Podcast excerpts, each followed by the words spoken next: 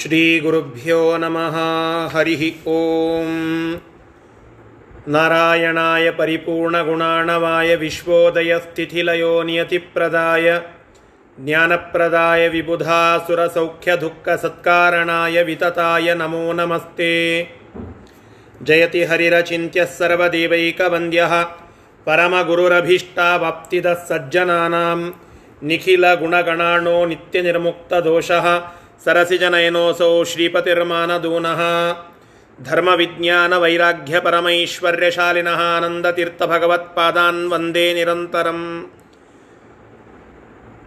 ಅಸ್ಮದ್ಗುರುಸಮಾರಂಭಾಂ ಟೀಕಾಕೃತ್ಪಾದಮಧ್ಯಮಾಂ ಶ್ರೀಮದಾಚಾರ್ಯಪರ್ಯಂತಾಂ ವಂದೇ ಗುರುಪರಂಪರಾಂ ವಿದ್ಯಾಪೀಠವಿಧಾತಾರಂ ವಿದ್ಯಾವಾರಿಧಿಚಂದಿರಂ ವಿದ್ಯಾರ್ಥೀವತ್ಸಲಂ ವಂದೇ ಮಹಾಮಹಿಮಸದ್ಗುರುಂ ಶ್ರೀಗುರುಭ್ಯೋ ನಮಃ ಹರಿ ಓಂ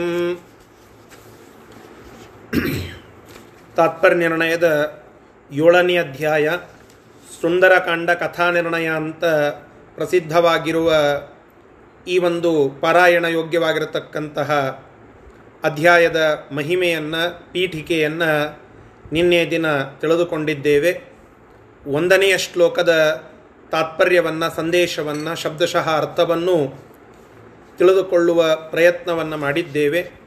ಒಂದನೇ ಶ್ಲೋಕದಲ್ಲಿ ಹೀಗೆ ಹೇಳಿದರು, ಪರಮಾತ್ಮನ ಮಹತ್ವವನ್ನು ತಿಳಿದು ಸರ್ವೇಶ್ವರನಾಗಿರ್ತಕ್ಕಂತಹ ಪರಮಾತ್ಮನಿಗಾಗಿ, ರಾಮನಿಗಾಗಿ, ಬಲ ಮತ್ತು ವೀರ್ಯದ ಸಮುದ್ರದಂತಿರುವ ಪರಮಾತ್ಮನಿಗಾಗಿ ಸೇವೆ ಸಲ್ಲಿಸುವ ಉದ್ದೇಶವನ್ನು ಇಟ್ಟುಕೊಂಡು ಭಕ್ತಿ ಶ್ರದ್ಧಾಪೂರ್ವಕವಾಗಿ ಆ ಪವನಸುತನಾದ, ಅರ್ಥಾತ್ ವಾಯುದೇವರ ಅವತಾರನಾಗಿರತಕ್ಕಂತಹ ಹನುಮಂತ ಅಲ್ಲಿ ಆ ಸಮುದ್ರವನ್ನು ಉಲ್ಲಂಘನ ಮಾಡಿ ರಾಮಕಾರ್ಯವನ್ನು ಸಾಧನ ಮಾಡಬೇಕು ಅಂತನ್ನುವ ಉದ್ದೇಶದಿಂದ ನೆಗೆದನು.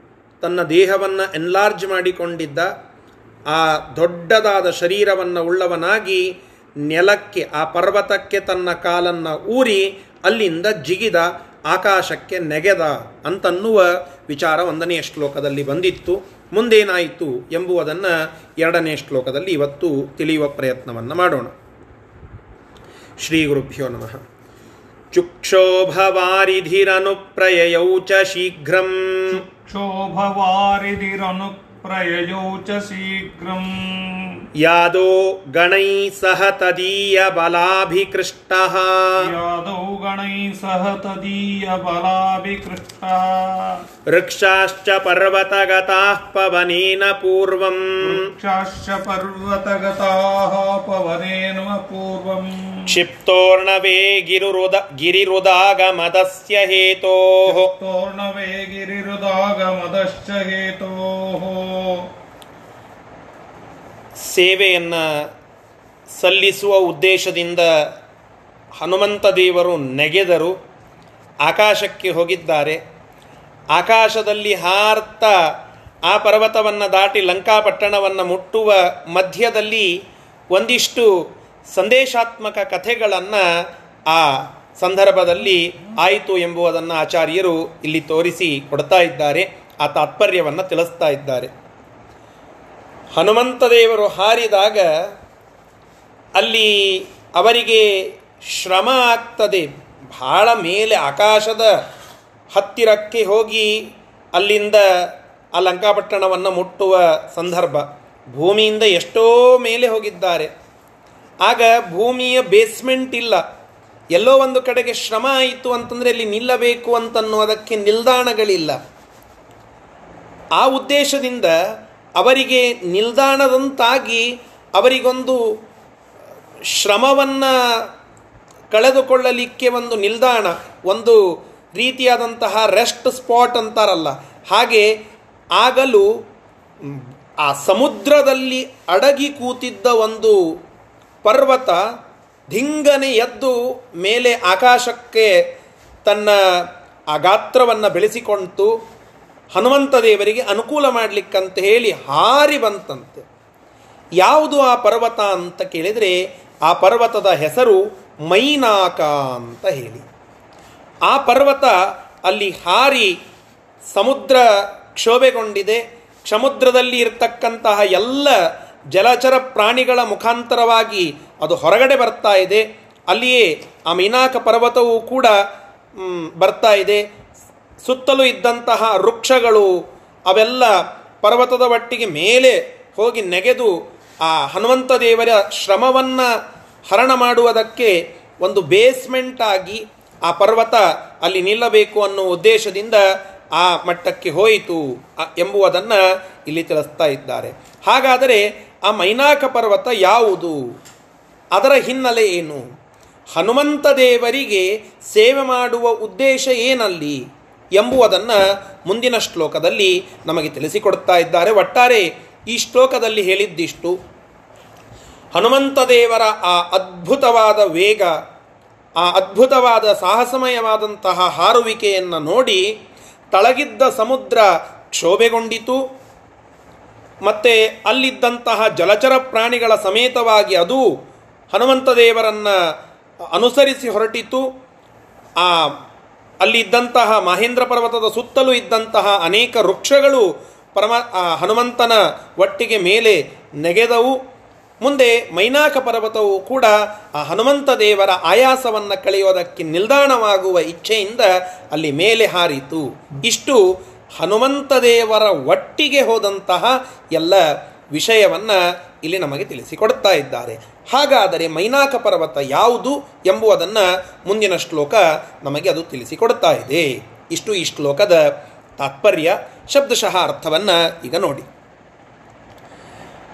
ತದೀಯ ಬಲಾಭಿಕೃಷ್ಟ, ತದೀಯ ಆ ಹನುಮಂತದೇವರ ಬಲ ಬಲದಿಂದ ಅಭಿಕೃಷ್ಟ, ಆಕೃಷ್ಟವಾಗಿ ಇರತಕ್ಕಂತಹ ಅಲ್ಲಿ ಇರತಕ್ಕಂತಹ ತದೀಯ ಬಲೇನ ಆಕೃ ಅಭಿಕೃಷ್ಟ, ಆಕೃಷ್ಟ, ಸೆಳೆಯಲ್, ಆಕೃಷ್ಟ ಅಂದರೆ ಸೆಳೆದಂತಹ ಅಂತ ಅರ್ಥ. ಆ ಹನುಮಂತ ದೇವರ ಅದ್ಭುತವಾದ ವೇಗ, ಬಲ, ಮನೋಜವಂ ಮಾರುತತುಲ್ಯ ವೇಗಂ. ಮನೋಜ್ ಮನೋಜವ, ಜವ ಅಂತಂದರೆ ವೇಗ. ಮನಸ್ಸನ್ನು ಮೀರಿಸುವಷ್ಟರ ಮಟ್ಟಿಗೆ ಆ ವೇಗ. ಅದ್ಭುತವಾದ ಮಾರುತ ತುಲ್ಯ ವೇಗ. ವಾಯುದೇವರಿಗೆ ಸಮಾನವಾಗಿರತಕ್ಕಂತಹ ವೇಗ, ಅರ್ಥಾತ್ ವಾಯುದೇವರ ಅವತಾರ ಅಂತ ತಾತ್ಪರ್ಯ. ಅಂತಹ ವೇಗವನ್ನು ಹೊಂದಿರುವ ಆ ಹನುಮಂತ ದೇವರ ಬಲದಿಂದ ಆಕೃಷ್ಟ ಸೆಳೆಯಲ್ಪಟ್ಟಂತಹ ಏನು? ವಾರಿಧಿಹಿ. ವಾರಿಧಿಹಿ. ವಾರಿಧಿ ಅಂತಂದರೆ ಸಮುದ್ರ, ಸಾಗರ ಅಂತ ಅರ್ಥ. ಅದರಿಂದ ಆಕೃಷ್ಟವಾಗಿರತಕ್ಕಂತಹ ಸಮುದ್ರವು ಚುಕ್ಷೋಭ. ಅದು ಕ್ಷೋಭೆಗೊಂಡಿತು ಅಂತ ಇಲ್ಲಿಯ ತಾತ್ಪರ್ಯ. ಮುಂದೆ, ಆ ಹನುಮಂತ ದೇವರ ಬಲದಿಂದ ಕ್ಷೋಭೆಗೊಂಡು ಸಮುದ್ರ ಮತ್ತೆ ಅಲ್ಲೋಲ ಕಲ್ಲೋಲ ಆಗ್ತಾ ಇದೆ. ಅಲ್ಲಿ ಇತಸ್ತತಃ ಭಾವ ಬಂದು ಬಿಟ್ಟಿದೆ ಸಮುದ್ರ ವೇಗ, ಆ ವೇಗವನ್ನು ನೋಡಿ ಈ ಸಮುದ್ರದಲ್ಲಿ ಜೋರಾದಂತಹ ಅಲೆಗಳು ಏಳುತ್ತಾ ಇವೆ. ಅಲ್ಲಿ ಅಲ್ಲೋಲ ಕಲ್ಲೋಲ ಆಗ್ತಾ ಇದೆ. ಅದ ಆ ಸಮಯಕ್ಕೆ ಮತ್ತೇನಾಯಿತು ಅಂತ ಕೇಳಿದರೆ, ಯಾದೋಗಣೈಹಿ, ಯಾದಸಾಂ ಗಣೈಹಿ ಯಾದೋಗಣೈಹಿ. ಯಾದಸಾಂ ಅಂತಂದರೆ ಯಾದಸ್ ಅಂತಂದರೆ ಜಲಚರ ಸಮೂಹ, ಜಲಚರ ಪ್ರಾಣಿಗಳು ಅಂತ ಅರ್ಥ. ಮೀನು, ತಿಮಿಂಗಿಲು, ಮೊದಲ, ಮೊಸಳೆ, ಮೊದಲಾದಂತಹ ಜಲಚರ ಪ್ರಾಣಿಗಳು. ಅವುಗಳ ಗಣ, ಒಂದು ಗುಂಪು. ಯಾದಸಾಂ ಗಣೈಹಿ, ಯಾದೋ ಗಣೈಹಿ. ಸಹ ಅನುಪ್ರಯೌ ಆ ಸಮುದ್ರದ ಒಟ್ಟಿಗೆ ಜಲಚರ ಪ್ರಾಣಿಗಳು ಕೂಡ ಆ ಹನುಮಂತ ದೇವರ ವೇಗವನ್ನು ನೋಡಿ ಹೌಹಾರಿ ಆ ಹನುಮಂತ ದೇವರನ್ನು ಅನುಸರಿಸಬೇಕು, ಅವರ ಒಟ್ಟಿಗೆ ಹೋಗಬೇಕು ಅನ್ನುವುದಕ್ಕೆ ಪ್ರಯತ್ನ ಮಾಡಿದಂತೆ ಮೇಲೆ ಹಾರಿ ತಳಗಡೆ ಬೀಳುತ್ತಾ ಇವೆ. ಇದು ಹನುಮಂತ ದೇವರು ನೆಗೆದ ಸಂದರ್ಭಕ್ಕೆ ಆದ ಘಟನೆ. ಅದನ್ನು ಇಲ್ಲಿ ಯಥಾವತ್ತಾಗಿ ತಿಳಿಸ್ತಾ ಇದ್ದಾರೆ. ಇದನ್ನೇ ವಾಲ್ಮೀಕಿ ರಾಮಾಯಣದಲ್ಲಿ ಇನ್ನೂ ಇಷ್ಟು ವಿಸ್ತಾರ ಮಾಡಿ ಹೇಳಿದ್ದಾರೆ. ಆಚಾರ್ಯರು ಅಮೂಲ ರಾಮಾಯಣದಲ್ಲಿ ಬಂದಿರುವ ವಿಷಯವನ್ನು ತಾತ್ಪರ್ಯವಾಗಿ ಇಲ್ಲಿ ತಿಳಿಸ್ತಾ ಇದ್ದಾರೆ. ಯಾದಸಾಂ ಗಣೈಹಿ ಸಹ ಅಂದರೆ ಅದರ ಜೊತೆಗೆ ಹನುಮಂತ ದೇವರ ಒಟ್ಟಿಗೆ ಪ್ರಯಯವು ಅವು ಕೂಡ ಹೊರಟು ಹೋಗಬೇಕಂತನ್ನುವ ಇಚ್ಛೆಯನ್ನು ವ್ಯಕ್ತಪಡಿಸ್ತಾ ಇವೆ. ಪರ್ವತಗತಾ ವೃಕ್ಷಾ ಚ ಮತ್ಯಾರು ಹನುಮಂತ ದೇವರನ್ನು ಫಾಲೋ ಮಾಡಬೇಕು ಅಂತನೋ ಇಚ್ಛೆ ಹೊಂದಿದ್ದಾರೆ ಅಂತಂದರೆ ಆ ವೇಗ ನೋಡಿ ತಳಗಡೆ ಇರುವ ಆ ಎಲ್ಲ ಪರ್ವತಗತಾಹ, ಪರ್ವತೆ ಗತಾಹ, ಸ್ಥಿತಾಹ, ವೃಕ್ಷಾಹ, ಪರ್ವತಗತಾಹ. ಪರ್ವತದ ಹತ್ತಿರಕ್ಕೆ, ಪರ್ವತದ ಒಳಗಡೆ ಇರತಕ್ಕಂತಹ ಎಲ್ಲ ವೃಕ್ಷಗಳು ಕೂಡ ಆ ಹನುಮಂತ ದೇವರ ವೇಗಕ್ಕೆ ಅಣಿಯಾಗಿ, ಅದಕ್ಕೆ ಜೊತೆಯಾಗಿ ನಾವು ಹನುಮಂತ ದೇವರನ್ನು ಹಿಂಬಾಲಿಸಬೇಕು ಎಂಬುವಂತೆ ಕೂಸುಗಳು ತಂದೆ ತಾಯಿಯನ್ನು ಹೊರಗಡೆ ಹೋಗೋದನ್ನು ನೋಡಿದರೆ ಹೇಗೆ ಆ ತಾಯಿಯ ಒಟ್ಟಿಗೆ ಹೋಗಬೇಕು, ತಂದೆಯ ಒಟ್ಟಿಗೆ ಹೋಗಬೇಕು ಅಂತ ಹಠ ಮಾಡ್ತಾವಲ್ಲ. ಆ ರೀತಿಯಾಗಿ ಆ ವೃಕ್ಷಗಳು, ಪರ್ವತದಲ್ಲಿ ಇರತಕ್ಕಂತಹ ಎಲ್ಲ ಪ್ರಾಣಿಗಳು, ವೃಕ್ಷಗಳು, ಜಲಚರ ಪ್ರಾಣಿಗಳು, ಇವೆಲ್ಲವುಗಳು ಕೂಡ ಆ ಹನುಮಂತ ದೇವರ ಒಟ್ಟಿಗೆ ತಾವು ಹೋಗಬೇಕು ಎಂಬುವ ಹಠದಂತೆ ಜೋರಾಗಿ ಗಾಳಿಗೆ ಅಲ್ಲಾಡ್ತಾ ಇವೆ, ಮೇಲೆ ಹೋಗುವ ಇಚ್ಛೆಯನ್ನು ಅಭಿವ್ಯಕ್ತ ಮಾಡ್ತಾ ಇವೆ. ಅದನ್ನು ಇಲ್ಲಿ ಹೇಳುತ್ತಾ ಇದ್ದಾರೆ. ಪವನೇನ ಇದೆಲ್ಲದರ ಒಟ್ಟಿಗೆ ಪವನೇನ ಆ ವಾಯುದೇವರಿಂದ ಪೂರ್ವಂ ಈ ಹಿಂದೆ ಅರಣವೇ ಕ್ಷಿಪ್ತ ಗಿರಿಹಿ. ಅರಣವೇ ಕ್ಷಿಪ್ತ ಉದಾಗಮತ ಹೇತೋ ಉದಾಗಮತ ಹೇ, ಅಸ್ಯ ಉದಾಗಮತ ಹೇತೋ ಆ ಹನುಮಂತ ದೇವರಿಂದ ಕ್ಷಿಪ್ ಅರಣವೇ ಕ್ಷಿಪ್ತ ಅರಣವದಲ್ಲಿ ಬೀಳಲ್ಪಟ್ಟಂತಹ. ಅಂದರೆ ಹಿಂದೆ ಹನುಮಂತ ದೇವರು ಆ ಒಂದು ಮೈನಾಕ ಎನ್ನುವ ಪರ್ವತವನ್ನು ಒಗೆದು ಬಿಟ್ಟಿದ್ದರು ಸಾಗರದಲ್ಲಿ. ಆ ಹನುಮಂತ ದೇವರಿಂದ ಎಸೆಯಲ್ಪಟ್ಟ ಉದಾಗಮತ ನೀರಿನಲ್ಲಿ ಎಸೆಯಲ್ಪಟ್ಟಂತಹ ಆ ಒಂದು ಮೈನಾಕ ಪರ್ವತವು ಕೂಡ ಹನುಮಂತ ದೇವರ ಒಟ್ಟಿಗೆ ಹೋಗಬೇಕು, ಅವರಿಗೆ ಸೇವೆ ಮಾಡಬೇಕು ಎಂಬ ಉದ್ದೇಶದಿಂದ ಮೇಲೆದ್ದು ಬಂದು ನಿಲ್ತಾ ಇದೆ. ಇಷ್ಟೆಲ್ಲ ನೋಡಿ. ಒಂದು ವಾರಿಧಿ, ಎರಡು ಯಾದೋಗಣ, ಅಂದರೆ ಜಲಚರ ಪ್ರಾಣಿಗಳು ಮೂರು ಪರ್ವತದ ಒಟ್ಟಿಗೆ ಇರುವಂತಹ ವೃಕ್ಷಗಳು, ನಾಲ್ಕು ಮೈನಾಕ ಪರ್ವತ. ಈ ನಾಲ್ಕು ಹನುಮಂತ ದೇವರ ಒಟ್ಟಿಗೆ ಹೋಗಬೇಕು ಎಂಬುವ ತಮ್ಮ ಅಭಿಲಾಷೆಯನ್ನು ತೋರ್ಪಡ್ತಾ ಇದ್ದವು. ಅದರಲ್ಲಿ ಮೈನಾಕ ಪರ್ವತ ಎದ್ದೇ ಬಿಟ್ಟಿತು. ಯಾವುದ್ರಿ ಆ ಮೈನಾಕ ಪರ್ವತ? ಅಷ್ಟ್ಯಾಕೆ ಹನುಮಂತ ದೇವರ ಮೇಲೆ ಅದಕ್ಕೆ ಪ್ರೀತಿ ಒಂದು ವಿಶಿಷ್ಟವಾದಂತಹ ಭಕ್ತಿ ಎಂಬುವುದನ್ನು ಕೇಳಿದರೆ ಅದನ್ನು ಮೂರನೆಯ ಶ್ಲೋಕದಲ್ಲಿ ಅದರ ಹಿನ್ನೆಲೆಯನ್ನು ಆಚಾರ್ಯರು ತಿಳಿಸ್ತಾ ಇದ್ದಾರೆ. ಶಾಲೋಹರಸ್ಯ ಗಿರಿಪಕ್ಷ ವಿನಾಶಕಾಲೇ. ಶಾಲೋಹರಸ್ಯ ಗಿರಿಪಕ್ಷ ವಿನಾಶಕಾಲೇ. ಕ್ಷಿಪ್ತೋರ್ಣವೇ ಸಮರುತ. समरुतोर्वरितात्मपक्षः तोर्णवे समरुतोर्वरितात्मपक्षः हैमो गिरिः पवनजस्य तु विश्रमार्थम् हैमो गिरिः पवनजस्सु तु विश्रमार्थम् उद्भिद्य वारिधिमवर्धदनेकसानुः विद्यवारिधिमवर्धदनेकसानुः ನೋಡಿ ಆ ಮೈನಾಕ ಪರ್ವತ ಯಾರು ಯಾಕೆ ಹನುಮಂತ ದೇವರಿಗೆ ಈ ಒಂದು ಸೇವೆಯನ್ನು ಮಾಡಬೇಕು ಎಂಬುವ ಇಚ್ಛೆಯನ್ನು ಇಟ್ಟುಕೊಂಡಿದೆ ಅಂತ ಕೇಳಿದರೆ ಅದಕ್ಕೆ ಇಲ್ಲಿ ತಿಳಿಸ್ತಾ ಇದ್ದಾರೆ. ಆ ವಿಷಯವನ್ನು ಇಲ್ಲಿ ಹೇಳುತ್ತಾ ಇದ್ದಾರೆ.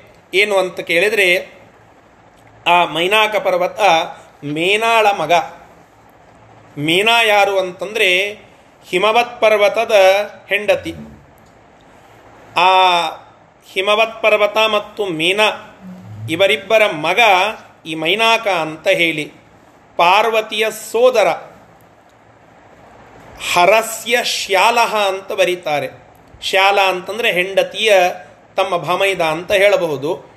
ಆ ಹೆಂಡತಿಯ ತಮ್ಮ ಶ್ಯಾಲ ಯಾರ ಹೆಂಡತಿಯ ತಮ್ಮ? ರುದ್ರದೇವರ ಹೆಂಡತಿಯ ತಮ್ಮನಾದ ಮೈನಾಕ ಪರ್ವತ. ಎಂತಹದ್ದಿತ್ತು? ಹೈಮೋಗಿರಿಹಿ ಬಂಗಾರದ ಪರ್ವತ. ಅದ್ಭುತವಾಗಿ ಹೊಳೆಯುವ ಬಂಗಾರದ ಆ ಪರ್ವತ ಹೈಮೋಗಿರಿ, ಅದು ಹನುಮಂತ ದೇವರಿಗೆ ಒಂದು ರೆಸ್ಟ್ ಸ್ಪಾಟ್ ಆಗಲಿಕ್ಕಾಗಿ. ತಳಗಡೆ ಅದಕ್ಕೆ ಹನುಮಂತ ದೇವರಿಗೆ ಶ್ರಮ ಆಯಿತು ಅಂದರೆ ನಿಲ್ಲಲಿಕ್ಕೆ ಜಾಗ ಇಲ್ಲ. ಅದಕ್ಕೆ ಜಾಗವಾಗಿ ನಾನು ತಳಗಡೆ ನಿಂತು ಅದಕ್ಕೊಂದು, ಆ, ಹನುಮಂತ ದೇವರ ರೆಸ್ಟ್ ತಗೊಳ್ಳಬೇಕು ಅಂದರೆ ಆಯಾಸ ಆದಾಗ ನಿಲ್ಲಬೇಕು ಅಂದರೆ ಭೂಮಿಗೆ ಬರಬೇಕಲ್ಲ. ಮತ್ತೆ ಭೂಮಿಗೆ ಬರಲಿಕ್ಕಾಗೋದಿಲ್ಲ. ಅದಕ್ಕಾಗಿ ನಾನೇ ಮೇಲೆ ಹೋಗಿ ಅಲ್ಲಿ ಹನುಮಂತ ದೇವರ ಆಯಾಸವನ್ನು ಕಳೆಯುವ ತಾಣವಾಗಿ ಅಲ್ಲಿ ನಿಲ್ತೇನೆ ಅಂತ ಹೇಳಿ ಆ ಸಮುದ್ರವನ್ನು ಭೇದನ ಮಾಡಿ ಮೇಲೆ ಹಾರತ್ತಂತೆ ತನ್ನ ರೆಕ್ಕೆಗಳಿಂದ. ಅಲ್ರಿ? ಪರ್ವತಗಳಿಗೆ ಹಿಂದೆ ರೆಕ್ಕೆಗಳಿದ್ದವು ಅಂತ ನಾವು ಕೇಳಿದ್ದೆವು. ಆದರೆ ಇಂದ್ರದೇವರು ತಮ್ಮ ವಜ್ರಾಯುಧದಿಂದ ಆ ಎಲ್ಲ ಪರ್ವತದ ರೆಕ್ಕೆಗಳನ್ನು ಕಡದು ಹಾಕಿದರು ಅಂತನ್ನುವ ಕಥೆಯನ್ನು ಕೇಳಿದ್ದೇವೆ. ಮತ್ತೆ ಆ ಕಾಲಕ್ಕೆ ಈ ಪರ್ವತ ಇದ್ದಿದ್ದಿಲ್ಲೇನು? ಮತ್ತೆ ಹೇಗೆ ರೆಕ್ಕೆಗಳು ಬಂದವು ಅಂತ ಕೇಳಿದರೆ ಅದಕ್ಕೊಂದು ಹಿನ್ನೆಲೆ ಕಥೆ ಉಂಟು. ಇಂದ್ರದೇವರು ಗಿರಿಗಳ ಉಪಟಳ ಅಂದರೆ ಈ ಎಲ್ಲ ಪರ್ವತಗಳು ಉಪಟಳ ಮಾಡ್ತಾ ಇದ್ವು ರೆಕ್ಕೆಗಳಿದ್ವು ಆ ಪರ್ವತಗಳಿಗೆ. ನಾವು ಪಕ್ಷಿ ಹಾರಿದರೆ ನೋಡ್ತಾ ನಿಂತು ಚಂದ ಅಂತ ಅನ್ನಬಹುದು ದೊಡ್ಡದಾದಂತಹ ಒಂದು ಪರ್ವತ, ಅದು ಪಟ್ಟನೆ ತನ್ನ ರೆಕ್ಕೆಗಳನ್ನು ಬಳಸಿ ಒಂದು ಜಾಗದಿಂದ ಮತ್ತೊಂದು ಜಾಗಕ್ಕೆ ಹಾರಿ ಕೂತು ಅಂತಂದರೆ ತಳಗಿದ್ದಂತಹ ಎಲ್ಲ ಮನೆಗಳು ಇತ್ಯಾದಿಗಳೇನಿದ್ದು ಅದೆಲ್ಲ ಅಧೋಗತಿ. ಕೃಷ್ಣಾರ್ಪಣ. ನಾವು ದೊಡ್ಡದಾಗಿ ಮನೆ ಕಟ್ಟಿಸಿ ಪಾಯಾಗಿಯ ಎಲ್ಲ ಚಲೋ ಇದೆ ಇಲ್ಲ ಅಂತ ನೋಡಿ ಭಾರಿಯಾದಂತಹ ಬಂಗಲೋ ಕಟ್ಟಿಸಿ ಇರುತ್ತೇವೆ. ದೊಡ್ಡದಾದಂತಹ ಒಂದು ಪರ್ವತ ತನ್ನ ರೆಕ್ಕೆಗಳಿಂದ ಹಾರಿ ನಮ್ಮ ಮನೆ ಮೇಲೆ ಕೂತು ಅಂದರೆ ಮನೆಯೆಲ್ಲ ಚಿಪ್ಪಾಟೆಯಾಗಿ ಹೋಗಿಬಿಡುತ್ತದೆ. ವಿಚಾರಿಸಿ ಅದನ್ನೆಲ್ಲ. ಇಮ್ಯಾಜಿನ್ ಮಾಡಿಕೊಳ್ಳಿ. ಆಗ ಇಂತಹ ಘಟನೆಗಳಾಗ್ತಾ ಇದ್ವು. ಅದನ್ನು ನೋಡಿ ಕಿರಿಕಿರಿಯಿಂದ ಇಂದ್ರದೇವರು ತಮ್ಮ ವಜ್ರಾಯುಧವನ್ನು ತೆಗೆದುಕೊಂಡು ಆ ಎಲ್ಲ ಗಿರಿಗಳ ಪರ್ವತಗಳ ಒಂದು ರೆಕ್ಕೆಗಳನ್ನು ಕಟ್ ಮಾಡಿ ಒಗೆದುಬಿಟ್ಟ. ಆ ಸಮಯಕ್ಕೆ ವಾಯುದೇವರ ಮೊರೆ ಹೋಯಿತಂತೆ ಈ ಮೈನಾಕ ಪರ್ವತ. ನಾನೇನೂ ಉಪಟಳ ಮಾಡಿಲ್ಲ. ಏನೋ ಒಂದು ಕಡೆಗೆ ಇರುತ್ತೇನೆ, ನನ್ನ ರೆಕ್ಕೆಗಳನ್ನು ಬಳಸ್ಕೊಳ್ಳುತ್ತೇನೆ ಆದರೆ ಜನರಿಗೆ ಯಾವ ರೀತಿಯಿಂದಲೂ ತೊಂದರೆ ಕೊಟ್ಟಿಲ್ಲ. ಅದರಿಂದ ನನ್ನನ್ನು ರಕ್ಷಣೆ ಮಾಡು ಅಂತ ಹೇಳಿ ವಾಯುದೇವರಿಗೆ ಬೇಡಿಕೊಂಡಿತಂತೆ ಆ ಮೈನಾಕ ಪರ್ವತ. ಆಗ ವಾಯುದೇವರು ಕರುಣಾಸಮುದ್ರರಾಗಿ ಆ ಪರ್ವತವನ್ನು, ಮೈನಾಕ ಪರ್ವತವನ್ನು ತಮ್ಮ ಕೈಯಲ್ಲಿ ಮುಷ್ಟಿಯಲ್ಲಿ ಹಿಡಿದುಕೊಂಡು ಬಾಲ್ ಎಸೆದಂತೆ ಎಸೆದು ಬಿಟ್ಟರು ಅದು ಹೋಗಿ ಸಮುದ್ರದಲ್ಲಿ ಬೀತು, ಬಿತ್ತು. ಸಮುದ್ರದಲ್ಲಿ ಶಾಂತವಾಗಿ ಅದು ಅಲ್ಲಿಯೇ ಉಳಿದು ಬಿಡುತ್ತು ಇತ್ತ ಇಂದ್ರದೇವರು ಎಲ್ಲ ಪರ್ವತಗಳ ರೆಕ್ಕೆಗಳನ್ನು ಕಟ್ ಮಾಡಿದರೂ. ಮೈನಾಕ ಪರ್ವತ ಒಂದು ಆ ಸಮುದ್ರದಲ್ಲಿ ಉಳಿದುಕೊಂಡಿತು ಇಷ್ಟು ಕಥೆಯಾಗಿದೆ. ಆ ಒಂದು ಸಹಾಯವನ್ನು ನೆನಪು ಮಾಡಿಕೊಂಡಿತು ಮೈನಾಕ. ನನಗೆ ಕಷ್ಟ ಬಂದಾಗ ಇದೇ ವಾಯುದೇವರು, ಇದೇ ಹನುಮಂತ ದೇವರು ನನ್ನ ಮೇಲೆ ಅನುಗ್ರಹವನ್ನು ಮಾಡಿ ಸಮುದ್ರದಲ್ಲಿ ನನಗೆ ಸ್ಥಾನ ಕೊಟ್ಟು ಅಲ್ಲಿ ಆರಾಮಾಗಿ ಇರುವಂತೆ ಮಾಡಿದರು. ಇಂದ್ರದೇವರ ಆ ಒಂದು ವಜ್ರಾಯುಧದಿಂದ, ಆ ಹೊಡೆತದಿಂದ ನನ್ನನ್ನು ತಪ್ಪಿಸಿದರು. ಅಂತಹ ಹನುಮಂತ ದೇವರು ಇವತ್ತು ಮೇಲೆ ಹಾರುವಾಗ ಅವರಿಗೆ ಆ ತೆಳಗಡೆ ಆಶ್ರಯ ಇಲ್ಲದ ಸಂದರ್ಭದಲ್ಲಿ ಆಯಾಸವಾದರೆ ಅರಿ- ಅವರಿಗೊಂದು ನಿಲ್ದಾಣ ಬೇಕು. ಅದಕ್ಕಾಗಿ ನಾನು ಹೋಗ್ತೇನೆ ಅಂತ ಹೇಳಿ ನೋಡಿ, ಇದಕ್ಕೆ ಪ್ರತ್ಯುಪಕಾರ ಅಂತ ಕರೀತಾರೆ. ನಮಗೆ ಮಾಡಿದಂತಹ ಸಹಾಯವನ್ನು ನಾವು ನೆನೆಸಿಕೊಳ್ಳಬೇಕು. ಅದೊಂದು ಸದ್ಗುಣ. ಅದನ್ನು ಮಾಡಿದರೆ ಸರ್ವಥಾ ಪರಮಾತ್ಮ ನಮ್ಮ ಕೈ ಬಿಡೋದಿಲ್ಲ. ಉಪಕಾರವನ್ನು ಮಾಡಿಸಿಕೊಂಡದ್ದನ್ನು ನೆನಪು ಹಾರಿ ನಾವು ಅಪಕಾರವನ್ನು ಮಾಡೋದಂತರೂ ಅತ್ಯಂತ ಅಧಮವಾದದ್ದು. ಉಪಕಾರವನ್ನು ಮಾಡಿಸಿಕೊಂಡು ಅದಕ್ಕೆ ಪ್ರತ್ಯುಪಕಾರವನ್ನು ಮಾಡದೇ ಹೋದರೆ ಅದೂ ಕೂಡ ಕೃತಜ್ಞತ, ಅದೊಂದು ದುರ್ಗುಣ. ಆ ಕೃತಜ್ಞತ ಇರಬಾರದು. ಒಬ್ಬ ವ್ಯಕ್ತಿಗೆ ಕೃತಜ್ಞತೆ, ಸಮರ್ಪಣ ಎಂಬುವ ಒಂದು ಸದ್ಗುಣ ಅತ್ಯಂತ ಉಚಿತವಾದದ್ದು. ಅದು ಇರಲಿಕ್ಕೇ ಬೇಕು. ಧಿಂಗ್ ಮನುಷ್ಯಸ್ಯ ಜೀವಿತ. ಮನುಷ್ಯನ ಆ ಜೀವಂತನಾಗಿರ್ತಕ್ಕಂತಹ ಮನುಷ್ಯನಿಗೆ ಧಿಕ್ಕಾರ ಅಂತ ಸುಭಾಷಿತಕಾರ ಹೇಳುತ್ತಾನೆ. ಯಾವ ವ್ಯಕ್ತಿ ಪರೋಪಕಾರ ಮಾಡೋದಿಲ್ಲೋ, ಪ್ರತ್ಯುಪಕಾರ ಮಾಡೋದಿಲ್ಲೋ, ಕೃತಜ್ಞತಾ ಭಾವವನ್ನು ಇಟ್ಟುಕೊಳ್ಳುವುದಿಲ್ಲವೋ, ಅವನಿಗೆ ಧಿಕ್ಕಾರ ಇರಲಿ ಅಂತ ಬೈತಾನೆ. ನಾವು ನಿತ್ಯದಲ್ಲಿ ಗೋಗ್ರಾಸನ್ನು ತೆಗಿತೇವೆ. ಯಾಕೆ? ಎಲ್ಲ ಪ್ರಾಣಿಗಳ ಪ್ರತಿನಿಧಿಯಾಗಿ ಗೋವುಗಳಿಗೆ ನಾವು ನೈವೇದ್ಯವನ್ನು ಸಮರ್ಪಣೆ ಮಾಡುತ್ತೇವೆ. ಅದರ ಹಿನ್ನೆಲೆ ಏನು ಅಂತಂದರೆ, ನಾವು ಗೋವಿನ ಮುಖಾಂತರವಾಗಿ ಎಲ್ಲ ಪ್ರಾಣಿಗಳಿಂದ ಅನೇಕ ಉಪಕಾರವನ್ನು ಪಡೆದಿದ್ದೇವೆ. ಅದಕ್ಕಾಗಿ ಒಂದು ತುತ್ತು ಅನ್ನ ನಿತ್ಯದಲ್ಲಿ ಇಟ್ಟು ಅದರ ಸ್ಮರಣವನ್ನು ಮಾಡಿದರೆ ದೊಡ್ಡದಾದಂತಹ ಪುಣ್ಯ. ತುಳಸಿಗೆ ನೈವೇದ್ಯವನ್ನು ಸಮರ್ಪಣ ಮಾಡಬೇಕು ಅಂತ ಇದೆ ನಿತ್ಯದಲ್ಲಿ. ಯಾಕೆ? ಅನೇಕ ಗಿಡಗಳಿಂದ, ವೃಕ್ಷಗಳಿಂದ, ಬೇರೆ ಬೇರೆ ಸಸಿಗಳಿಂದ ನಾವು ಉಪಯೋಗವನ್ನು ತೆಗೆದುಕೊಂಡಿದ್ದೇವೆ. ಅದಕ್ಕೆ ಪ್ರತಿಯಾಗಿ ಒಮ್ಮೆ, ದಿವಸಕ್ಕೆ ಒಮ್ಮೆ ಒಂದು ತುತ್ತು ಅನ್ನವನ್ನು ಅದಕ್ಕಾಗಿ ಇಟ್ಟು ಸ್ಮರಣ ಮಾಡಿ, ಸ್ತೋತ್ರ ಮಾಡಿದರೆ ಅದು ಕೃತಜ್ಞತಾ ಸ್ಮರಣವನ್ನು ನಾವು ಮಾಡಿದಂತಾಗ್ತದೆ. ಭಾಗೀರಥಿ ನೈವೇದ್ಯವನ್ನು ತೆಗೆಯಬೇಕು ಅಂತ ಇದೆ. ಗಂಗಾ ನದಿಯ ಮುಖಾಂತರವಾಗಿ ಎಲ್ಲ ನದಿ ನದಗಳಿಗೆ ನಾವು ಕೃತಜ್ಞತಾ ಸಮರ್ಪಣ ಮಾಡುವಂತಹ ಪರಿ. ಯಾಕೆಂದರೆ ನೀರು ನ್ಯಾಚುರಲ್ ರಿಸೋರ್ಸ್ ಅದನ್ನು ನಾವು ಗಂಗಾ ನದಿಯೇ ಮೊದಲಾದಂತಹ ಎಲ್ಲ ನದಿಗಳಿಂದ ಪಡೀತೇವೆ. ಆದರೆ ಅದರಿಂದ ಉಪಕಾರವನ್ನು ಪಡೆದು ಅದರ ಸ್ಮರಣವನ್ನು ಮಾಡದೇ ಹೋದರೆ ಅದು ನಾವು ಮಾಡುವಂತಹ ಕೃತಜ್ಞತ, ಕೃತಜ್ಞರಾಗ್ತೇವೆ ನಾವು. ಆದ್ದರಿಂದ ಒಂದು ಸ್ಮರಣೆಯಾದರೂ ಮಾಡಿ ಕೃತಜ್ಞತೆಯನ್ನು ಸಮರ್ಪಣ ಮಾಡಬೇಕು ಅನ್ನುವ ಉದ್ದೇಶಕ್ಕೆ ಈ ಒಂದು ಪದ್ಧತಿಯನ್ನು ಇಟ್ಟಿದ್ದಾರೆ. ಎಲ್ಲ ದೇವತೆಗಳ ಸ್ಮರಣವನ್ನು ಮಾಡುವ ಉದ್ದೇಶವೂ ಅದೇ. ನಮ್ಮಲ್ಲಿ ನಿಂತು ಎಲ್ಲ ತತ್ವಾಭಿಮಾನಿ ದೇವತೆಗಳು ಮಾತನಾಡಿಸಿದರೆ, ಕಣ್ಣಲ್ಲಿ ನಿಂತು ನೋಡಿದರೆ, ಕಿವಿಯಲ್ಲಿ ನಿಂತು ಕೇಳಿದರೆ, ಮೂಗಿನಲ್ಲಿ ನಿಂತು ಉಸಿರಾಟಕ್ಕೆ ಅನುಕೂಲ ಮಾಡಿಕೊಟ್ಟರೆ, ತಲೆಯಲ್ಲಿ ನಿಂತು ವಿಚಾರಕ್ಕೆ ಅನುವು ಮಾಡಿಕೊಟ್ಟರೆ, ಕೈಗಳಲ್ಲಿ ನಿಂತು ಚರ್ಮಗಳಲ್ಲಿ ನಿಂತು ಒಂದೊಂದು ಒಂದೊಂದು ರೋಮದಲ್ಲಿ ನಿಂತು ನಾವು ಮಾಡುವ ಪ್ರತಿಯೊಂದು ಕಾರ್ಯಕ್ಕೆ ಆ ತತ್ವಾಭಿಮಾನಿ ದೇವತೆಗಳು ಸಾತ್ ಕೊಡದೆ ಹೋದರೆ ನಾವು ಇದ್ದೂ ಇಲ್ಲದಂತೆ ಶವದಂತೆ ಇರಬೇಕಾಗ್ತದೆ. ಮುಖ್ಯಪ್ರಾಣದೇವರ ಒಂದು ವಿಶಿಷ್ಟ ಉಪಕಾರವನ್ನು ನಾವು ಸ್ಮರಣ ಮಾಡಬೇಕು. ಪ್ರಪ್ರಥಮ ಬಾರಿಗೆ ನಮ್ಮಲ್ಲಿ ಪ್ರವೇಶವನ್ನು ಮಾಡಿ ನಮಗೆ ಜೀವಂತ ಕಳೆಯನ್ನು ಕೊಡೋದೇ ಆ ಮುಖ್ಯ ಪ್ರಾಣದೇವರು. ಕೊನೆಗೆ ಹೋಗ್ತಾರೆ ನಮ್ಮಿಂದ.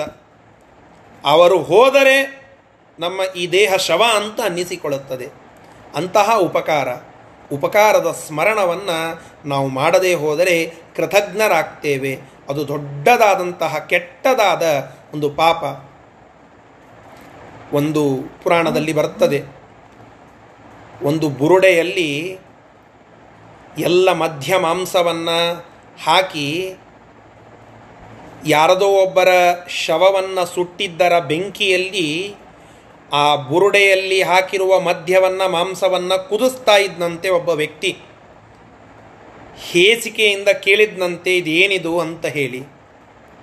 ಆಗ ಆ ವಿಚಾರವನ್ನು ನೋಡಿ, ಈ ಏನು ಹೊಲಸಿದೆಯಲ್ಲ, ಇದಕ್ಕಿಂತ ಕೆಟ್ಟ ಹೊಲಸು ಅದು ಕೃತಜ್ಞರಾಗೋದು ಅಂತನ್ನುವ ವಿಚಾರವನ್ನು ಹೇಳಿದ್ನಂತೆ. ತಾತ್ಪರ್ಯ ಕೃತಜ್ಞತೆಗೆ ಆ ಒಂದು ಹೊಲಸಾದ ಪದಾರ್ಥದ ಸೇವನೆಗೆ ಈಕ್ವಲ್ ಸ್ಟೇಟಸ್ ಅಂತನ್ನೋದು ಪುರಾಣಗಳಲ್ಲಿ ಒಂದು ಕಥಾಭಾಗ ಬರ್ತದೆ ಆದ್ದರಿಂದ ಕೃತಜ್ಞರಾಗಬಾರದು, ಕೃತಜ್ಞತಾ ಸ್ಮರಣವನ್ನು ಕ್ಷಣ ಕ್ಷಣಕ್ಕೆ ನಾವು ಮಾಡಬೇಕು. ಅದರಲ್ಲಿಯೂ ನಮ್ಮ ಗುರುಗಳ ಉಪಕಾರವನ್ನು, ತಂದೆ ತಾಯಿಗಳ ಉಪಕಾರವನ್ನು, ನಮಗೆ ಸಹಾಯ ಮಾಡಿದ ಬಂಧುಗಳ ಉಪಕಾರವನ್ನು ಮುಖ್ಯವಾಗಿ ಜನ್ಮಾಂತರದಲ್ಲಿಯೂ ನಮಗೆ ಅನುಗ್ರಹ ಮಾಡಿ ಉಪಕಾರವನ್ನು ಮಾಡುವ ಸ್ವರೂಪೋದ್ಧಾರಕ ಗುರುಗಳ ಉಪಕಾರವನ್ನು, ತತ್ವಾಭಿಮಾನಿ ದೇವತೆಗಳ ಉಪಕಾರವನ್ನು, ಮುಖ್ಯ ಪ್ರಾಣದೇವರ ಉಪಕಾರವನ್ನು, ಲಕ್ಷ್ಮೀದೇವಿಯ ಉಪಕಾರವನ್ನು, ಇವರೆಲ್ಲರಿಗೆ ಪ್ರೇರಣ ಮಾಡುವ ಪರಮಾತ್ಮನ ಉಪಕಾರವನ್ನು ಸದಾಕಾಲ ಸ್ಮರಣ ಮಾಡುತ್ತಾ ಇರಬೇಕು. ಹೆಚ್ಚು ಹೆಚ್ಚು ಅವರಿಗೆ ಸೇವೆ ಸಲ್ಲಿಸಿ ಆ ಕೃತಜ್ಞತೆಯ ಸ್ಮರಣವನ್ನು ಮಾಡಬೇಕು ಎಂಬುವುದನ್ನು ಆ ಮೈನಾಕ ಪರ್ವತ ತಿಳಿಸಿಕೊಡುತ್ತದೆ. ಹನುಮಂತ ದೇವರು ಅವತ್ತು ಎಸೆದು ಕೊಟ್ಟಿರುವ ಆ ಜೀವ ಭಿಕ್ಷೆಯನ್ನು ಆ ರೆಕ್ಕೆಗಳ ಒಂದು ಭಿಕ್ಷೆಯನ್ನು ಬಳಸಿ ಸಮುದ್ರವನ್ನು ಭೇದನ ಮಾಡಿ ಮತ್ತೆ ಮೇರೆ ಪುಟಿದು ಮೇಲೆ ಹೋಗಿ ಆ ಹನುಮಂತ ದೇವರ ಸಹಾಯಕ್ಕೆ, ಅರ್ಥಾತ್ ಸೇವೆಗೆಂದು ಅಣಿಯಾಗಿ ಮೇಲೆ ಹಾರಿತು ಎಂಬುವ ಕಥೆಯನ್ನು ಇಲ್ಲಿ ನಮಗೆ ತಿಳಿಸಿಕೊಡುತ್ತಾ ಇದ್ದಾರೆ. ಇಷ್ಟು ಈ ಶ್ಲೋಕದಿಂದ ನಾವು ತಿಳಿದುಕೊಳ್ಳಬೇಕಾದಂತಹ ತಾತ್ಪರ್ಯ, ಸಂದೇಶ, ಇದರ ಶಬ್ದಶಃ ಅರ್ಥವನ್ನು ಈಗ ನೋಡೋಣ. ಹರಸ್ಯ ಶ್ಯಾಲಹ, ರುದ್ರದೇವರ ಹೆಂಡತಿಯ ತಮ್ಮನಾಗಿರತಕ್ಕಂತಹ ಹೈಮೋಗಿರಿಹಿ ಆ ಮೈನಾಕ ಪರ್ವತವು ಚಿನ್ನದ ಪರ್ವತವಾಗಿರತಕ್ಕಂತಹ ಮೈನಾಕ ಪರ್ವತವು ಅದು ಗಿರಿಪಕ್ಷ ವಿನಾಶ ಕಾಲೆ ಗಿರಿ ಪರ್ವತಗಳು, ಪಕ್ಷ ಅದರ ರೆಕ್ಕೆಗಳು, ವಿನಾಶ ಅದನ್ನು ಕತ್ತಿರಿಸ್ ಕತ್ತರಿಸೋದು, ಕಾಲೆ ಆ ಸಂದರ್ಭದಲ್ಲಿ ಅಂದರೆ ಪರ್ವತದ ರೆಕ್ಕೆಗಳನ್ನು ಇಂದ್ರದೇವರು ಕತ್ತರಿಸುವ ಸಮಯಕ್ಕೆ ಮರು, ಮರುತ ವಾಯುದೇವರಿಂದ ಅರಣವೇ ಕ್ಷಿಪ್ತ. ಸಮುದ್ರದಲ್ಲಿ ಎಸೆಯಲ್ಪಟ್ಟಂತಹ ಸಹ ಆ ಒಂದು ಮೈನಾಕ ಪರ್ವತವು ವರಿತಾತ್ಮ ಪಕ್ಷ.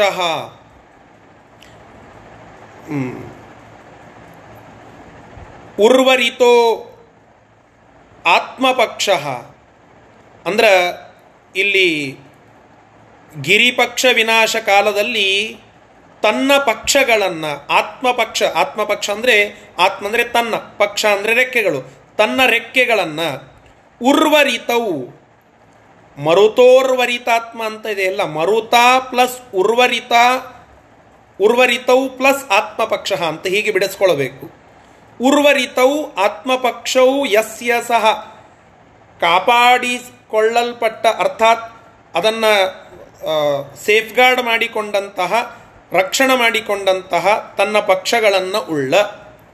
ಅಂದರೆ ಹನುಮಂತ ದೇವರ ಅನುಗ್ರಹದಿಂದ ತನ್ನ ರೆಕ್ಕೆಗಳನ್ನು ಕಾಪಾಡಿಕೊಂಡಂತಹ ಆ ಮೈನಾಕ ಪರ್ವತವು ಪವನಜಸ್ಯತು. ಆ ಹನುಮಂತ ದೇವರ ವಿಶ್ರಾ, ವಿಶ್ರಮಾರ್ಥಂ. ಅವರು ವಿಶ್ರಾಮಕ್ಕೆ, ಅವರ ವಿಶ್ರಾಮಕ್ಕೆ ವಿಶ್ರಾಂತಿ ತೆಗೆದುಕೊಳ್ಳೋದಕ್ಕೆ ಅನುಕೂಲವಾಗಲಿ ಎಂದು ವಾರಿಧಿಂ ಉದ್ಭಿದ್ಯ. ಆ ಸಮುದ್ರವನ್ನು ಭೇದನ ಮಾಡಿ ಅವರ್ಧತ ಮೇಲೆದ್ದು ಬೇಗನೆ ಹಾರಿತಂತೆ.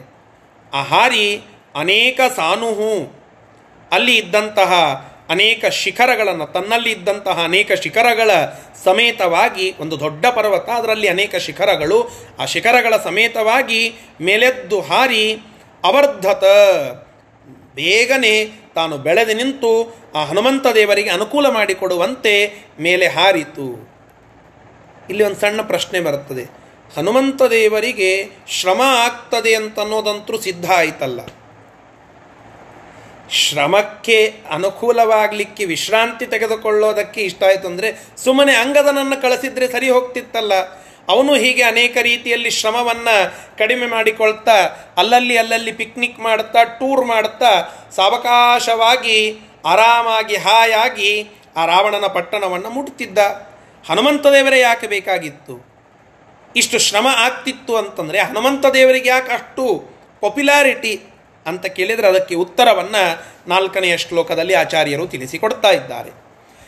ನೈವಾತ್ರ ವಿಶ್ರಮಣಮೈಚ್ಛದ ವಿಶ್ರಮೋಸೌ ನೈವಾತ್ರ ವಿಶ್ರಮಣ ಮೈಚ್ಛದ ನೈವಾತ್ರ ವಿಶ್ರಮಣಮೇಚ್ಛದ ವಿಶ್ರಮೋತ್ಸೌ ನಿಸೀಮ ಪೌರುಷ ಬಲಸ್ಯ ಕುತಶ್ರಮೋಸ್ಯ ನಿಶ್ಚೀಮ ಪೌರುಷ ಬಲಶ್ಚ ಕುತಶ್ರಮಶ್ಚ ಆಶ್ಲಿಷ್ಯ ಪರ್ವತವರಂ ಸದದರ್ಶ ಗಚ್ಚನ್ ಆಶ್ಲಿಶ್ಚ ಪರ್ವತವರಂ ಸದದರ್ಶ ಗಚ್ಚನ್ ದೇವೈಸ್ತು ನಾಗಜನನೀಂ ಪ್ರಹಿತಾಂಬರೇಣ ದೇವೇಸ್ತು ನಾಗಜನನಿಂ ಪ್ರಹಿತಾಂಬರೇಣ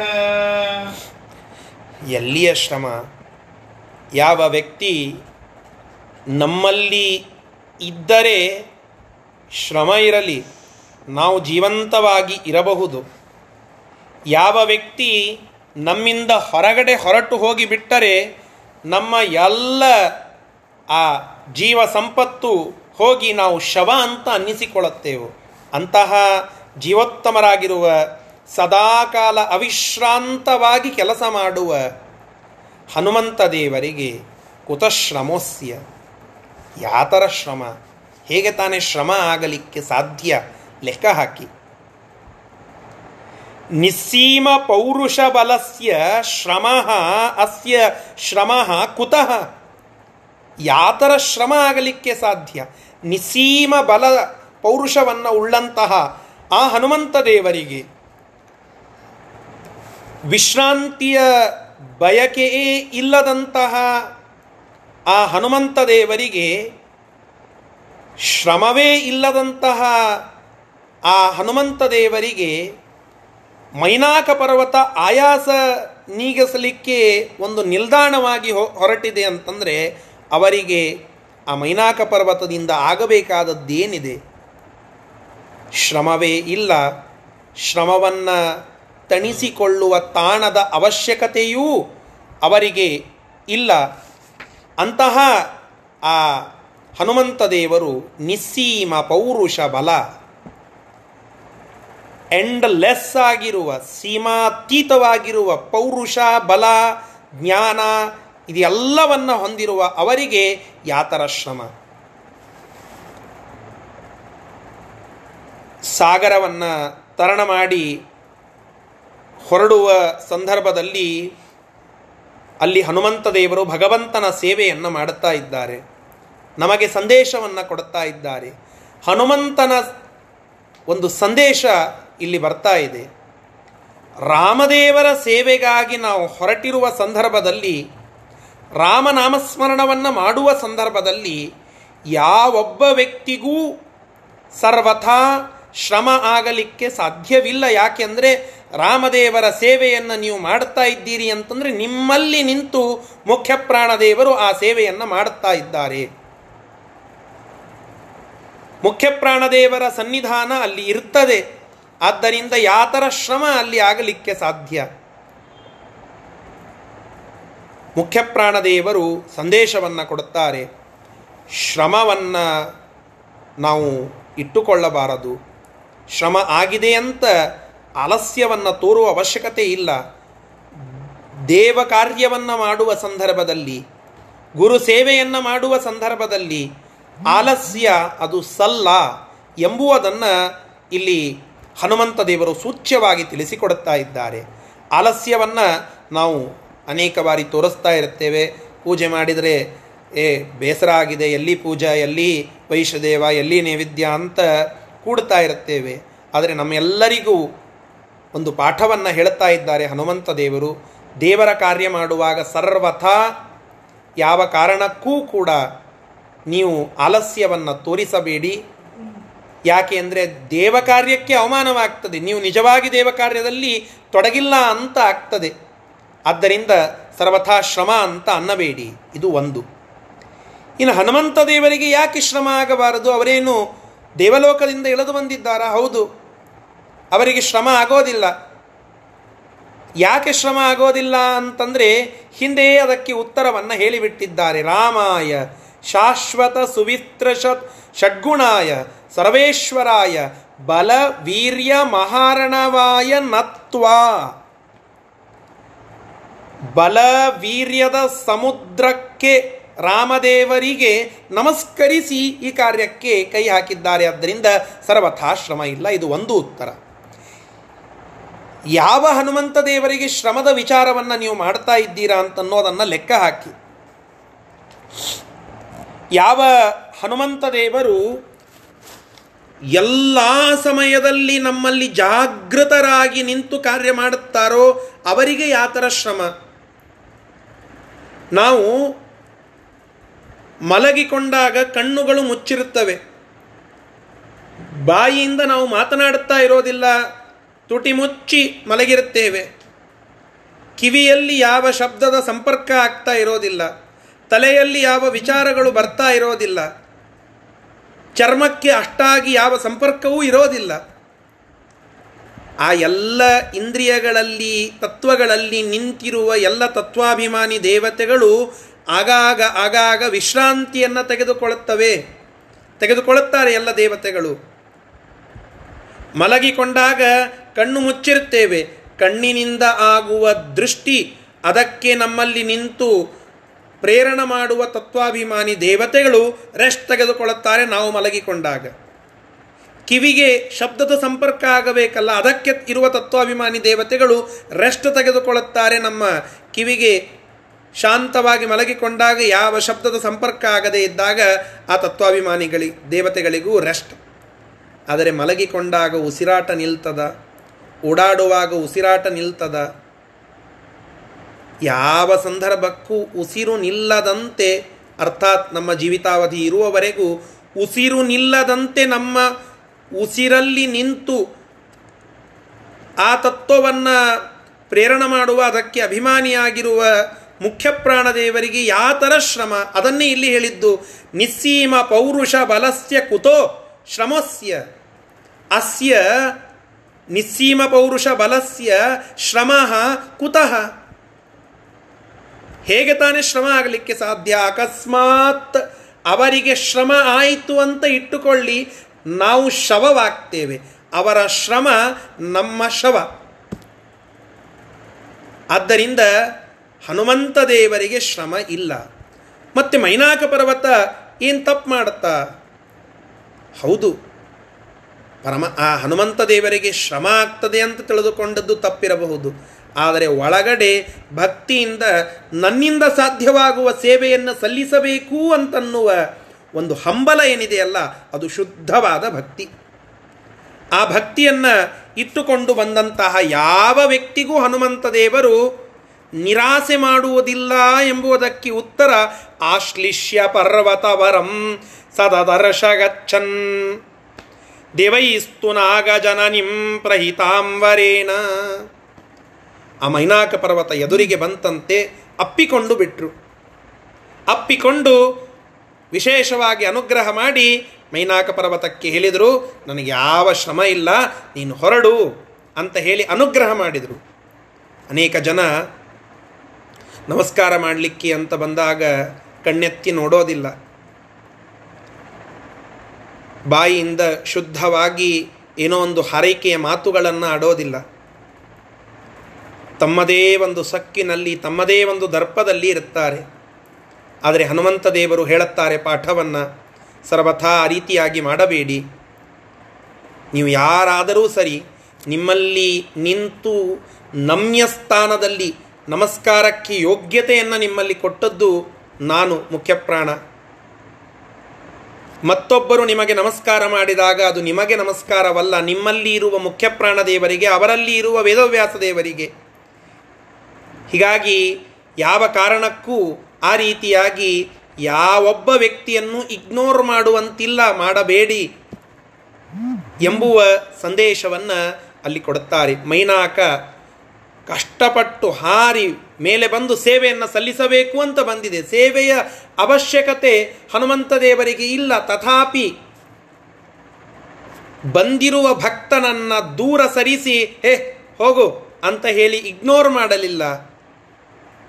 ಕೈಬೀಸಿ ಅವನನ್ನು ಕರೆದು ತಲೆ ಮೇಲೆ ಕೈಯಾಡಿಸಿ ಅಪ್ಪಿಕೊಂಡು ಅನುಗ್ರಹ ಮಾಡಿ ಮತ್ತೆ ಕಳಿಸಿ, ಮತ್ತೆ ಮುಂದೆ ಹೋದರು. ಇದು ಹನುಮಂತ ದೇವರು ನಮಗೆ ಕಲಿಸಿಕೊಡುವ ಒಂದು ದೊಡ್ಡ ಪಾಠ. ಎರಡು ಸಂದೇಶಗಳಾದವು. ಮತ್ತೊಂದು ಸಂದೇಶ ಉಂಟು ನಮಗೆ ಮುಖ್ಯವಾಗಿ ಸಾಧನೆಗೆ ಅಡೆತಡೆಯಾಗೋದು ಸಂಪತ್ತು. ಸಂಪತ್ತಿನ ದ್ಯೋತಕ ಚಿನ್ನ. ಆ ಚಿನ್ನ ಸಂಪತ್ತಿನ ದ್ಯೋತಕ. ಎಷ್ಟೋ ದೊಡ್ಡದಾದಂತಹ ಸಾಧನೆಯನ್ನು ಮಾಡ್ತಾ ಇರುತ್ತೇವೆ. ಆ ಸಾಧನೆಗೆ ಅಡೆತಡೆಯಾಗಿ ನಮ್ಮಲ್ಲಿರುವ ಸಂಪತ್ತು ಬಂದು ಬಿಡುತ್ತದೆ ನಮ್ಮಲ್ಲಿ ಸಂಪತ್ತಿದೆ, ಯಾಕೆ ಸಾಧನ ಮಾಡಬೇಕು ಅನ್ನುವ ಬುದ್ಧಿ ಬರುತ್ತದೆ. ಯಾವುದೋ ಒಂದು ಸಂಪತ್ತು, ಅನ್ನಿ ಬೌದ್ಧಿಕ ಸಂಪತ್ತು. ಭಾರೀ ಜಾಣನಾಗಿದ್ದೇನೆ ಶಾಣ್ಯ ಇದ್ದೇನೆ ನಾನು ನಾನ್ಯಾಕೆ ಮತ್ತೊಬ್ಬರಿಗೆ ಬಾಗಬೇಕು ಎಂಬುವ ಹಮ್ಮು ಬರುತ್ತದೆ. ಭಾರೀ ಬಲಾಢ್ಯನಾಗಿ ಇದ್ದೇನೆ ನಾನ್ಯಾಕೆ ಮತ್ತೊಬ್ಬರಿಗೆ ಬಾಗಬೇಕು ಎಂಬುವ ಬಲ, ಒಂದು ರೀತಿಯಾದಂತಹ ಅಡೆತಡೆ ಬರುತ್ತದೆ. ಮತ್ತೊಂದು ಏನೋ ಒಂದು ಸುಂದರ ರೂಪ ಇದೆ. ಆ ರೂಪ ಶುಕನಾಸೋಪದೇಶ ಅಂತ ಬರ್ತದೆ. ಬಾಣನ, ಬಾಣಭಟ್ಟ ಅಂತನ್ನುವ ಕವಿ ಬರೆದಿರುವ ಕಾದಂಬರಿಯಲ್ಲಿ. ಅದರಲ್ಲಿ ಎಲ್ಲ ಎಲ್ಲ ವಿಚಾರಗಳು ಅಲ್ಲಿ ಬರ್ತವೆ. ಈ ಎಲ್ಲ ರೂಪ ಭಾರೀ ಸುಂದರನಾಗಿ ಇದ್ದಾನೆ. ಯಾವ ಹೀರೋಗಳಿಗೂ ಕಡಿಮೆ ಇಲ್ಲ. ಅಷ್ಟು ಸುಂದರನಾಗಿದ್ದಾನೆ. ಅವನಿಗೆ ಅನ್ನಿಸ್ತದೆ, ನನ್ನ ಈ ರೂಪಕ್ಕೆ ನಾನೇಕೆ ಮತ್ತೊಬ್ಬರಿಗೆ ಬಾಗಿ ನಡೆಯಬೇಕು? ನನ್ನಂತೆ ಎಲ್ಲರ ನಡೆಯಲಿ. ಹಣ ಇದೆ. ಧನಬಲ, ಜ್ಞಾನಬಲ, ರೂಪಬಲ ದೈಹಿಕ ಬಲ ಬಾಹುಬಲ ಇವೆಲ್ಲ ಇದ್ದಾಗ ನಮ್ಮಲ್ಲಿ ಅನೇಕ ರೀತಿಯಾಗಿ ಹಮ್ಮು ಬಂದು ಸಾಧನೆಗೆ ಅಡೆತಡೆಯಾಗ್ತದೆ. ಅಂಥದ್ದು ಇಲ್ಲಿ ಎರಡು ವಿಚಾರಗಳು. ಒಂದು, ತಾನೇ ಸ್ವತಃ ಚಿನ್ನವಾದರೂ, ತನ್ನಲ್ಲಿ ಚಿನ್ನ ಅಲ್ಲ, ತಾನೇ ಚಿನ್ನ. ಆದರೂ ಕೂಡ ಆ ಚಿನ್ನದ ಪರ್ವತ ಹನುಮಂತ ದೇವರಿಗೆ ಬಾಗಿ ನಮಸ್ಕಾರವನ್ನು ಮಾಡಿತು. ಈ ಗುಣ ನಾವು ಕಳೆದುಕೊಳ್ಳಬೇಕು. ಎರಡನೆಯದ್ದಾಗಿ, ಹನುಮಂತ ದೇವರು ಚಿನ್ನವೇ ಬಂದು ತಮ್ಮನ್ನು ಅಪ್ಪಿಕೊಂಡರೂ ಚಿನ್ನವನ್ನು ಮುಟ್ಟಿ ಅಪ್ಪಿ ಮುದ್ದಾಡಿ ಬಾಜೂಕಿಟ್ಟು ಮತ್ತೆ ಮುಂದೆ ಹೋದರೂ ತಮ್ಮ ಕಾರ್ಯವನ್ನು ಬಿಡಲಿಲ್ಲ. ರಾಮ ಕಾರ್ಯದ ಕಡೆಗೆ ಮನಸ್ಸಿಟ್ಟಿರುವ ಒಬ್ಬ ವ್ಯಕ್ತಿಗೆ ಯಾವ ಚಿನ್ನ, ಯಾವ ಬೆಳ್ಳಿ, ಯಾವ ಬಂಗಾರ ಮೊದಲಾದಂತಹ ಎಲ್ಲ ವಸ್ತುಗಳು ಅಡತಡೆಯಾಗಿ, ಸಂಪತ್ತು ಅಡತಡೆಯಾಗಿ ಬಂದರೂ ಅದಕ್ಕೆ ಕೇರ್ ಮಾಡದೆ ಮುಂದೆ ಹೋಗಬೇಕು. ರಾಮದೇವರ ಸೇವೆಯ ಕಾರ್ಯವೇ ಮುಖ್ಯವಾದದ್ದು ಎಂಬುವುದನ್ನು ಹನುಮಂತ ದೇವರು ತೋರಿಸಿಕೊಟ್ಟರೆ ಸಾಧನೆಗೆ ಅಡತಡೆಯಾಗಬಾರದು. ಯಾವ ಚಿನ್ನ ಸಂಪತ್ತು ಮೊದಲಾದವುಗಳು ಅನ್ನೋದನ್ನು ಹನುಮಂತ ದೇವರು ತೋರಿಸಿಕೊಟ್ಟರೆ ನಾವು ಹಿರಿಯರಿಗೆ ಬಾಗಬೇಕು, ಅದಕ್ಕೆ ನಮ್ಮ ಯಾವ ಸಂಪತ್ತು ಅಡತಡೆಯಾಗಬಾರದು ಎಂಬುವುದನ್ನು ಮೈನಾಕ ಪರ್ವತ ತೋರಿಸಿಕೊಡುತ್ತಾ ಇದೆ. ಸುಂದರಕಾಂಡ ಯಾಕೆ ಸುಂದರ? ಅಂತ ಕೇಳಿದರೆ ನಿನ್ನೆ ನಾವು ನೋಡಿದೆವಲ್ಲ, ಸುಂದರೇ ಕಿಮ್ನ ಸುಂದರಂ. ಈ ಸುಂದರಕಾಂಡದಲ್ಲಿ ಏನು ಸುಂದರ ಅಲ್ಲ ಹೇಳಿ, ಪ್ರತಿಯೊಂದು ಶ್ಲೋಕ ಆದರ್ಶದ ಒಂದು ಖಣಿ, ಮಾದರಿ ಈ ಎಲ್ಲ ವಿಚಾರಗಳು. ಎಲ್ಲ ಕಥೆಗಳು ಒಂದೊಂದು ಒಂದೊಂದು ದೊಡ್ಡದಾದ ಸಂದೇಶಗಳನ್ನು ನಮಗೆ ತಿಳಿಸಿಕೊಡುತ್ತಾ ಇವೆ. ಹೀಗೆ ಆ ಮೈನಾಕ ಪರ್ವತ ಅಪ್ಪಿಕೊಳ್ಳಲಿಕ್ಕೆ ಬಂತು. ಅಪ್ಪಿಕೊಂಡ ಹನುಮಂತ ನಂತರದಲ್ಲಿ ಅನುಗ್ರಹ ಮಾಡಿ ಮತ್ತೆ ಬೇಗನೆ ಸರಿಸಿ ತಮ್ಮ ಕಾರ್ಯಕ್ಕೆ ತಾವು ಮುಂದೆ ಹೋದರು. ಮುಂದೆ ಹೋದ ಮೇಲೆ ಅಲ್ಲಿ ನಾಗಮಾತೆ ಆ ಕ್ರಮದಲ್ಲಿ ಮಧ್ಯದಲ್ಲಿ ಸಿಗ್ತಾಳೆ ಆ ಹನುಮಂತ ದೇವರಿಗೆ ಎಂಬುವ ಕಥೆಯನ್ನು ಹೇಳುತ್ತಾ ಇದ್ದಾರೆ. ಅದನ್ನು ನಾಳೆ ದಿನ ಮತ್ತೆ ಮುಂದುವರಿಸೋಣ. ಇಷ್ಟು ನಾಲ್ಕನೆಯ ಶ್ಲೋಕದ ತಾತ್ಪರ್ಯಾಂಶ ಮತ್ತು ವಿಶಿಷ್ಟವಾದ ಸಂದೇಶ. ಇದರ ಶಬ್ದಶಃ ಅರ್ಥವನ್ನು ನೋಡಿ ಇವತ್ತಿನ ಪಾಠವನ್ನು ಮುಕ್ತಾಯಗೊಳಿಸೋಣ. ವಿಶ್ರಮಣಂ ನ ನೈವಾತ್ರ ಇಚ್ಛತ ಶ್ರಮರಹಿತನಾಗಿರ್ತಕ್ಕಂತಹ ವಿಶ್ರಮ ಅಸೌ, ಅತ್ಯಂತ ಶ್ರಮರಹಿತನಾಗಿರ್ತಕ್ಕಂತಹ ಆ ಹನುಮಂತನು ಅಲ್ಲಿ ವಿಶ್ರಮಣಂ, ವಿಶ್ರಮಣಮೈಕ್ಷತ, ಆ ವಿಶ್ರಾಂತಿಯನ್ನು ನೈವಾತ್ರ ವಿಶ್ರಮಣಂ ಐಚ್ಛತ ಎಂದಿಗೂ ಕೂಡ ವಿಶ್ರಾಂತಿಯನ್ನು ಬಯಸಲಿಲ್ಲ. ಯಾಕೆ ಅಂತಂದರೆ ಅಸೌ ವಿಶ್ರಮ, ಅಸೌ ನಿಶ್ರಮ. ಶ್ರಮ ಆ ವ್ಯಕ್ತಿಗೆ ಇಲ್ಲವೇ ಇಲ್ಲ. ಅವ ಶ್ರಮ ಪಟ್ಟರೆ ಶ್ರಮ ಆಯಿತು ಅಂತ, ಆಯಾಸವಾಯಿತು ಅಂತ ಕೂತರೆ ನಾವು ಶವವಾಗ್ತೇವೆ, ಹೇಳಿದ್ನಲ್ಲ. ಯಾಕೆ ಇವರಿಗೆ ಶ್ರಮ ಇಲ್ಲ? ಅಂತ ಕೇಳಿದರೆ ನಿಸೀಮ ಪೌರುಷ ಬಲಸ್ಯ ಅಸ್ಯ ಶ್ರಮ ಕುತಃ ಅಸ್ಯ ಈ ನಿಸ್ಸೀಮ ಪೌರುಷ ಬಲಸ್ಯ ನಿಸ್ಸೀಮವಾದ ಭಾರೀ ಯಾವ ಅಡತಡೆಯೂ ಇಲ್ಲದಂತಹ ಪೌರುಷವನ್ನ, ಬಲವನ್ನ ಹೊಂದಿರುವ ಹನುಮಂತ ದೇವರಿಗೆ ಕುತಃ ಶ್ರಮ ಯಾತರ ಶ್ರಮ? ಶ್ರಮ ಎಲ್ಲಿಯದ್ದು ಆ ಹನುಮಂತ ದೇವರಿಗೆ? ಆದ್ದರಿಂದ ಶ್ರಮವೇ ಇಲ್ಲ ಅಂದ ಮೇಲೆ ಶ್ರಮಕ್ಕಾಗಿ ಏನೋ ಒಂದು ಅಪೇಕ್ಷೆ ಪಡ್ತಾ ಇದ್ದಾರೆ ಎಂಬುದು ಶುದ್ಧ ತಪ್ಪು. ಆದರೂ ಆ ಪರ್ವತ ಬಹಳ ಕಷ್ಟಪಟ್ಟು ಹನುಮಂತ ದೇವರಿಗೆ ಏನೋ ಒಂದು ಸೇವೆಯನ್ನು ಸಲ್ಲಿಸಬೇಕು ಅಂತ ಬಂದಿದೆ. ನಾವು ನಿತ್ಯದಲ್ಲಿ ಹನುಮಂತ ದೇವರಿಗೆ ಏನೋ ಒಂದು ಅಭಿಷೇಕವನ್ನು ಮಾಡುತ್ತೇವೆ, ಜೇನುತುಪ್ಪವನ್ನು ಹಾಕ್ತೇವೆ. ಆ ಸಂದರ್ಭದಲ್ಲಿ ಇದನ್ನು ತಲೆಯಲ್ಲಿ ಇಟ್ಟುಕೊಳ್ಳಬೇಕು. ನಾವು ಹಾಕುವ ಜೇನುತುಪ್ಪ ಸವೆದು ಅವ ಜೀವಂತವಾಗಿ ಇರುವ ಅವಶ್ಯಕತೆ ಇಲ್ಲ. ನಾವು ಜೀವಂತವಾಗಿರೋದಕ್ಕೆ ಅವನ ಅವಶ್ಯಕತೆ. ಅವ ಸದಾ ಜೀವಂತ. ಅಂತಹ ಆ ಜೀವೋತ್ತಮರಿಗೆ ನಾವು ಕೊಡುವ ವಸ್ತುಗಳ ಅಪೇಕ್ಷೆ ಇಲ್ಲ. ತಥಾಪಿ ಏನೋ ಒಂದು ಸಮರ್ಪಣ ಮಾಡಿದಾಗ ಅಷ್ಟೇ ಅದ್ಭುತವಾಗಿ ನಮಗೆ ಅದಕ್ಕೆ ಪ್ರತಿಕ್ರಿಯೆ ಕೊಡುತ್ತಾರೆ ನಮ್ಮ ಭಕ್ತಿಯನ್ನು ಮೆಚ್ಚಿ. ಅದನ್ನು ಹೇಳುತ್ತಾ ಇದ್ದಾರೆ. ಪರ್ವತವರಂ. ಶ್ರೇಷ್ಠವಾಗಿರುವ ಮೈನಾಕ ಪರ್ವತವನ್ನು ಆಶ್ಲಿಷ್ಯ ಅಪ್ಪಿಕೊಂಡು ದದರ್ಶ ಚೆನ್ನಾಗಿ ನೋಡಿ ಅನುಗ್ರಹ ಮಾಡಿ ಗಚ್ಚನ್ ಮತ್ತೆ ಮುಂದೆ ನಡೆದುಬಿಟ್ರು.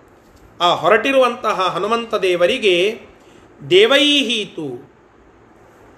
ಅನನ್ ಅನೇಕ ದೇವತೆಗಳಿಂದ ವರೇಣ ಪ್ರಹಿತಾಂ, ವರ ನೀಡಿ ಕಳುಹಿಸಿದ್ದಂತಹ ನಾಗಜನನೀಂ. ನಾಗಜನನೀಂ, ನಾಗಮಾತೆಯು ಆ ನಾಗಮಾತೆಯನ್ನು ಹನುಮಂತ ದೇವರು ದದರ್ಶ ನೋಡಿದರು ಅಂತ ತಾತ್ಪರ್ಯ. ನೋಡಿ, ಆ ನಾಗಮಾತೆ ಅಂತಂದರೆ ಕದ್ರು ಅಂತ ಅರ್ಥ. ಎಲ್ಲ ಸರ್ಪಗಳ ತಾಯಿ ಕದ್ರು, ಕಶ್ಯಪರ ಹೆಂಡತಿ. ಆ ದಕ್ಷ ಪ್ರಜಾಪತಿಯ ಮಗಳು ಕದ್, ಕದ್ರು. ಆ ಕದ್ರು ಅಲ್ಲಿ ಕಂಡಳು. ಏನು ಮಾಡಿದಳು? ಅವಳಿಗೆ ಇರುವ ಆ ದೇವತೆಗಳ ವರ ಏನು ಎಂಬುವುದನ್ನು ನಾಳೆ ದಿನ ಮತ್ತೆ ಮುಂದುವರಿಸೋಣ. ಶ್ರೀಕೃಷ್ಣಾರ್ಪಣಮಸ್ತು. ಹರಯೇ ನಮಃ.